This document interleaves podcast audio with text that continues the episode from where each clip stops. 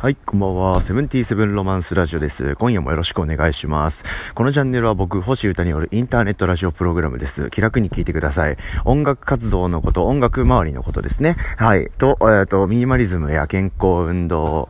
食事などを中心とした、え、趣味のことを半々ぐらいの感じでやれたらいいななんて思いつつ、えー、ちょっと風に吹かれたり、横車に通られなりしながら、街を歩きながらですね、収録しております。はい。毎日1回ぐらいのテンションン感で、さらっとやって、ぐっと来て、はははってなって、みたいなテンション感がいいかな、みたいな感じで進行中です。よろしくお願いします。はい、え2020年の1月の24日金曜日は、えー、終わっていってますね。夜ですね。今週も皆さんお疲れ様でした。はい、ということで、えー、今日は音楽の話をちょっとしたいかな、というのも、えー今日は金曜日ですね。はい。金曜日はですね、いろんなアーティストの新作が出る日ですね。はい。水曜と金曜に比較的、えー、新曲とか新譜のリリースっていうのはあるかなと思われますよね。はい。で、僕が使ってるのは主には Spotify、たまに Apple Music っていう感じで、えー、主にそこの2つのサービスにお金を払って、じゃ使っていて、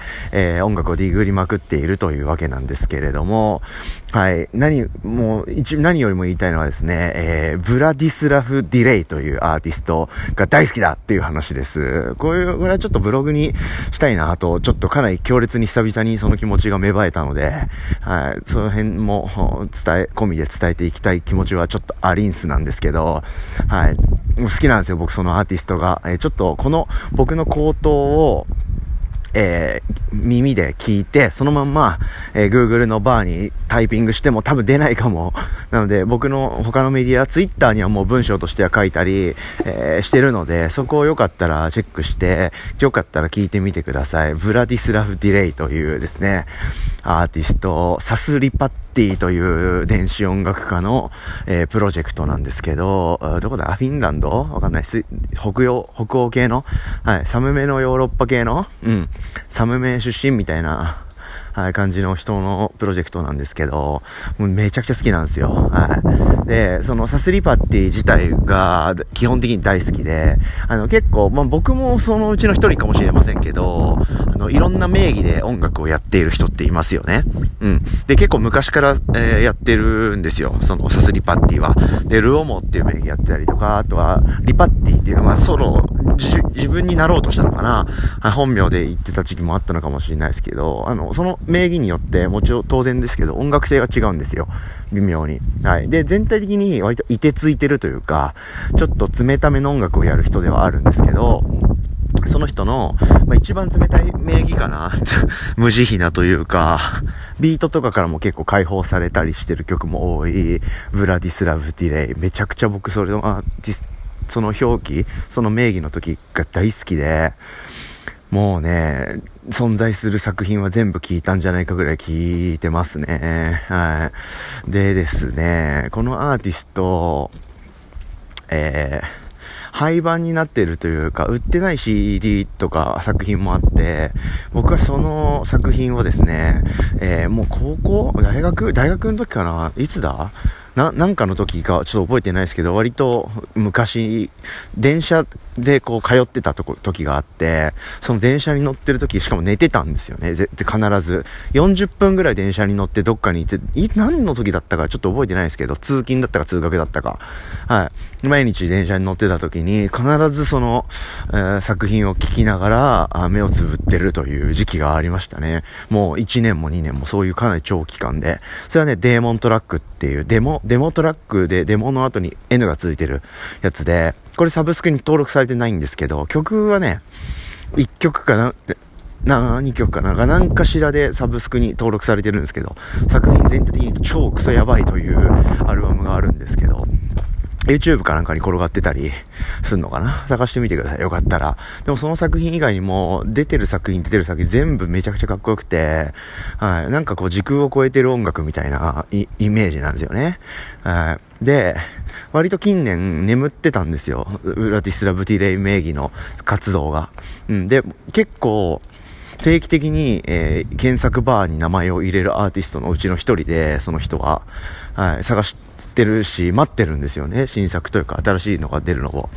で、サス・リパッティとか、ブラディスラフ・ディレイっていう検索バーにスポーティファイで結構打つんですけど、なんか劇伴作家みたいな、そういうサントラみたいな仕事もやってるみたいで、そういうなんか、ね、うん、なんだこれはみたいな作品の、ジャケで一発でわかるんですけど、世界観が全然違うんで、そういうのもまあまあ出てきちゃって、あそういう、こう、裏方さんで完全に固定しちゃって、もうやんないのかな、そういう攻めた音楽は、とか思ってたんですけど、突然来ましたね。はい。で、一曲先行で Spotify でさっき僕聞いたんですけども、もう爆裂な感じの、あせもう全部壊しまーす、殺しまーす、みたいな電子音楽なんですけど、超最高なんですよね。あんまりジャンルのこととか、細かく言う意味も全くないと思うので、質感だけ僕ここで残しとくんですけど。はい。で、しかもアルバムが出ると、来月か。めちゃくちゃ楽しみ。一旦2020年のベストアルバムでしょうね。僕の中では。という風にな、大興奮のお届けでした。で、僕、そのブラティスラフディレイからですね、多大なる影響を受けておりまして、というのも、まあ、なんていうか、あの、音楽的に、あの、曲が似てるとか、そういうことではないんですけど、質感とかその姿勢みたいな感じで、大手かとか、クラークとか、いわゆるワープレコード周辺の、あの、もうなんていうんですか、世界みたいな、あの、大人数の前でもかませるよみたいな、そういう電子音楽代表みたいなアーティストももちろん好きで、特に大手化かな大手化と、あと、ワンオートリックスポイントネバーというですね、はい。まあ、ワープレコード周辺の電子音楽家からは基本的には通常通り影響を受けてるんですけど、そこからもうちょっとひと、ひと踏み込みした、はい、ドープで結構やばい音楽の人なんですけどね。サス・リパッティ、そしてブラディスラフ・ディレイは、ブラディスラフ・ディレイはですね、その音の質感とか、その、かます心意気みたいなのからめちゃくちゃ影響を受けていて、似てる曲とかは別にないんですけど、あ、この曲、ボズニャックの曲、そっくりじゃんみたいなのは全然ないんですけどね。はい。でもなんかこう、やろうとしてることのテンションみたいなのはきっと繋がるものを感じてもらえると思いますので、あ、こんなずっとこんなことやるみたいな曲とか、基本的に一曲一曲長いんですよ。うん、7分とか、1時間の曲もあるんですよね、アニマっていう。まあ、作品にそのままなってるんですけど、はい、とかね、まあ、ちょっとやばいな、テンションが上がっちゃって上がっちゃってしょうがねえや。はい、そういうアーティストが僕大好きな人がいて、はい、また動き出したよという。で、一番最近出たアルバム、出てたアルバムがビザっていうアルバムなんですけど、はい、その名の通りビザにかまつわるコンセプトアルバムみたいなやつで、はい、あの、海外のツアーに行くためにですね、空港に行ったら、なんか、ビザかなんかのトラブルで出国できなかったんだっけな？うん。それで、そのツアーキャンセルになっちゃったと。で、そのキャンセルした期間をもうそのまま制作に当てて、えー、そのまま作品にしちゃったっていう、面白いでしょ？で、タイトルとかもちょっと不思議で変わってるんですよね。なんかノリがかっこいいんですよ。詳細とか人間性とか全然知らないんですけど、はい、とにかく僕はウラディスラフ・ディレイとかサスリパッティが大好きだという、はい、回でした。で、あとはですね、その、それが2日前ぐらいかな？にプレスリリースっつって、いわゆるいろんなメディア、ニュースサイトとかが、あの、ドーンとこうツイートとかね、サイトに記事として更新してたみたいなんですよね。はい、ブラディ、ブラディスラフ・ディレイ、日本語限定みたいな感じで、さっき、あの、ツイッター検索したら、2日前ぐらいに出てましたね。はい。2日前だったら、僕も普通に生きてたんですけど、知ったの今日という感じで、あの知りたいっすね、音楽情報、特にそういうニュース。はい。で、結構やっぱ、あの、普段、まあ、結構まあまあの頻度で僕嘆いてるし、話してるんですけど、みんなどこで音楽情報仕入れてるんですか？すごい僕それ疑問で、興味がある、あの、前向きな疑問というか、はい。まあ、昔はお店があったりとか しましたよね。うん。で、そっから、なんだろうな、うん、ツイッターで、このお店のアカウントが熱心に発信するとか、それこそ、こんなにスマホが普及する前は、いろんなそういうメディアのホームページとか僕、サーフィンしてましたね。はい、とか、なんだ？いろいろあったとは思うんですけど、まあ個人の時代になりすぎてて、割とそういう、なんか、プラットフォームみたいなのがない気がしてて、まあそういう、現状？うん。でも一方で、やばい音楽はどんどん生まれていくわけで、あで、ね、みんな簡単に発表できるようになって、まあ僕もそのうちの一人だし、その、の美味しさをね、享受してるうちの一人なんで、受け手としても出し手がとしても、うん、どんどん発表してるし、みんなもそうだと思うんですけど、はい。割とその、作家？作家というかアーティストからリスナーまでの道のりがダイレクトになったことってやっぱりこういいことばっかじゃないっていうか埋もれちゃうというか知らせる人とかの存在が重要になってくるしそういう人が結構いないっていう状況になってきてるなーなんて感じるんですよね。うん、なんで、やっぱこう、やばい音楽教えてくれるのって僕の中では本当 Spotify だけなんですよね、今のところ。うん。で、昔は、例えば TSUTAYA で掘りまくるとか、あとはやっぱり、まあ昔から僕の場合結構人、ちゃ人なんですけど、あの、えー、っとね、ビクティム、ウォズニャクのビクティムとか、ダルジャブステップクラブのフューチャーステップとか、最近ウォズニャクで出た雨乞いメトロポリスフューチャリング KMC の MV とかを一緒に撮ってくれて、作ってくれてる矢野さんっていう、まあ、友達というかパイセンがいるんですけど、その人からですね、僕は割と電子音楽入門みたいな、ド入門みたいな、まあ、テクノとか好きなんだったら、この1枚聴いとくと、すげえ広がるかもね、みたいな感じで教えてもらったりとか、なんかこう、土原点みたいな、そういう電子音楽の、に興味があって、ちょっと、ちょっと足突っ込んだぐらいで、じゃ、じゃあこういうのを聞くと一気に広がるんじゃない？みたいなことを教えてくれて、で、まんまと超広がっていった、みたいな、そういう風になんか人の存在は結構大きかったりするんですけど、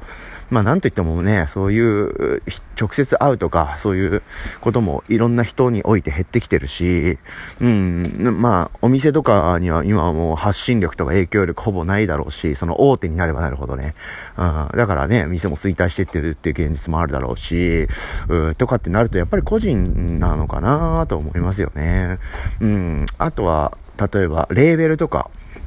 うん。レーベルってわかります？聞いてくれてる人。例えば大きいところで言うと、それこそワープレコードとか忍者チューンとか、あ重要なレーベルってありますよね。4AD とか、例えばですけど、うん、XL? ん？レコーディング？わかんない。覚えてない。はい、とか、いろいろあると思いますけど、僕は UIQ っていうレーベルが好きだったり、あと、ワンオトリックスポイントネバーがもうやめちゃったんですけど、やってたソフトウェアっていうレーベルが好きだったりとか、はい。あと日本で言うとキャチューンですね。はい。僕、ウォズニャックが所属している、ししていた？しているだよな。うん。レベルとかがあったりするんですけど、そういうところから広がっていく？というか自分で能動的に学ぶ時の手がかりになるっていうか、うん。この一つのアーティスト好きなら、こういうアーティストも好きなんじゃないみたいなのを、割とこう、横と、横の並べと奥行きの並べで要してるレベルってあると思っていて、割と同じようなサウンドでしっかり揃えてると。うん、この音が好きならこういう音も好きだと思うよって言って並べてくれてるレベルと、あとは、えー、このアーティストが好きならこのアーティストがやってるこっちもいい、いいよとか、例えばこのアーティストの前にが、この名義の前に組んでたバンドとか、そういう風にこう、奥行きを持たせて展開してるレベルとか、まあ、そういう風な教え方してくれる人とか、いろんな人がいると思うんですけど、はい、なんかそういうやっぱ人によって広がっていく音楽って多いなと思っていて、割とやっぱそれがやっぱ足りないなと。なんで、まあみんながどうやって音楽を探してるか知りたいっていうのと、僕ももっと音楽を知りたいっていう気持ちがあって、あるんですよね。という回でした。で、やっぱ、ウラディスラブ・ディレイ、好きな人間ランキング、結構関東で上位に入るぐらい僕好きだと思うんですけど、その僕でも2日ディ、それこそディレイというか、遅延があってこの新、新情報を知ったっていうのはちょっと悔しいし、やっぱ僕のディディグリ力ってまだまだだなって思ったんですね。うん、なんでもっと、多分もうめちゃくちゃ逃してる音楽とか、やばい表現とか、多いと思うので、どこをチェックしとくとそれを逃さないんだろうなっていうのを、もっと勉強したいなと思います。はい。まあいいや、そういうちょっと、そういうね、小言は置いといて、とにかくブラディスラブ・ディレイの新曲及び来月出るとされている新作めちゃくちゃ楽しみだな。ああ、という気持ちを綴っただけのラジオでした。はい。で、ちょっと余談ですけど、ウォズニャックの次出る作品もですね、えー、曲作りが完全に終わりまして、うん。まあ、大きい、こう、思いつきとか、大展開とかがない限りは、えー、今僕がえ、さっき作り切ったんですけど、それで、え、パッケージされることになるでしょう。というですね、え、4曲入りの EP2 枚で続いたんですけど、え今度はもっと増えます。うん、いい感じに、いい感じのサイズ感になると思いますので、楽しみにしててください。そしてそういうね、やばい音楽を広めてくださいという気持ちもちょっとお伝えしつつ、えー、今日は音楽の話でした。ということで、セブンティーセブンロマンスルラジオでした。おやすみなさい。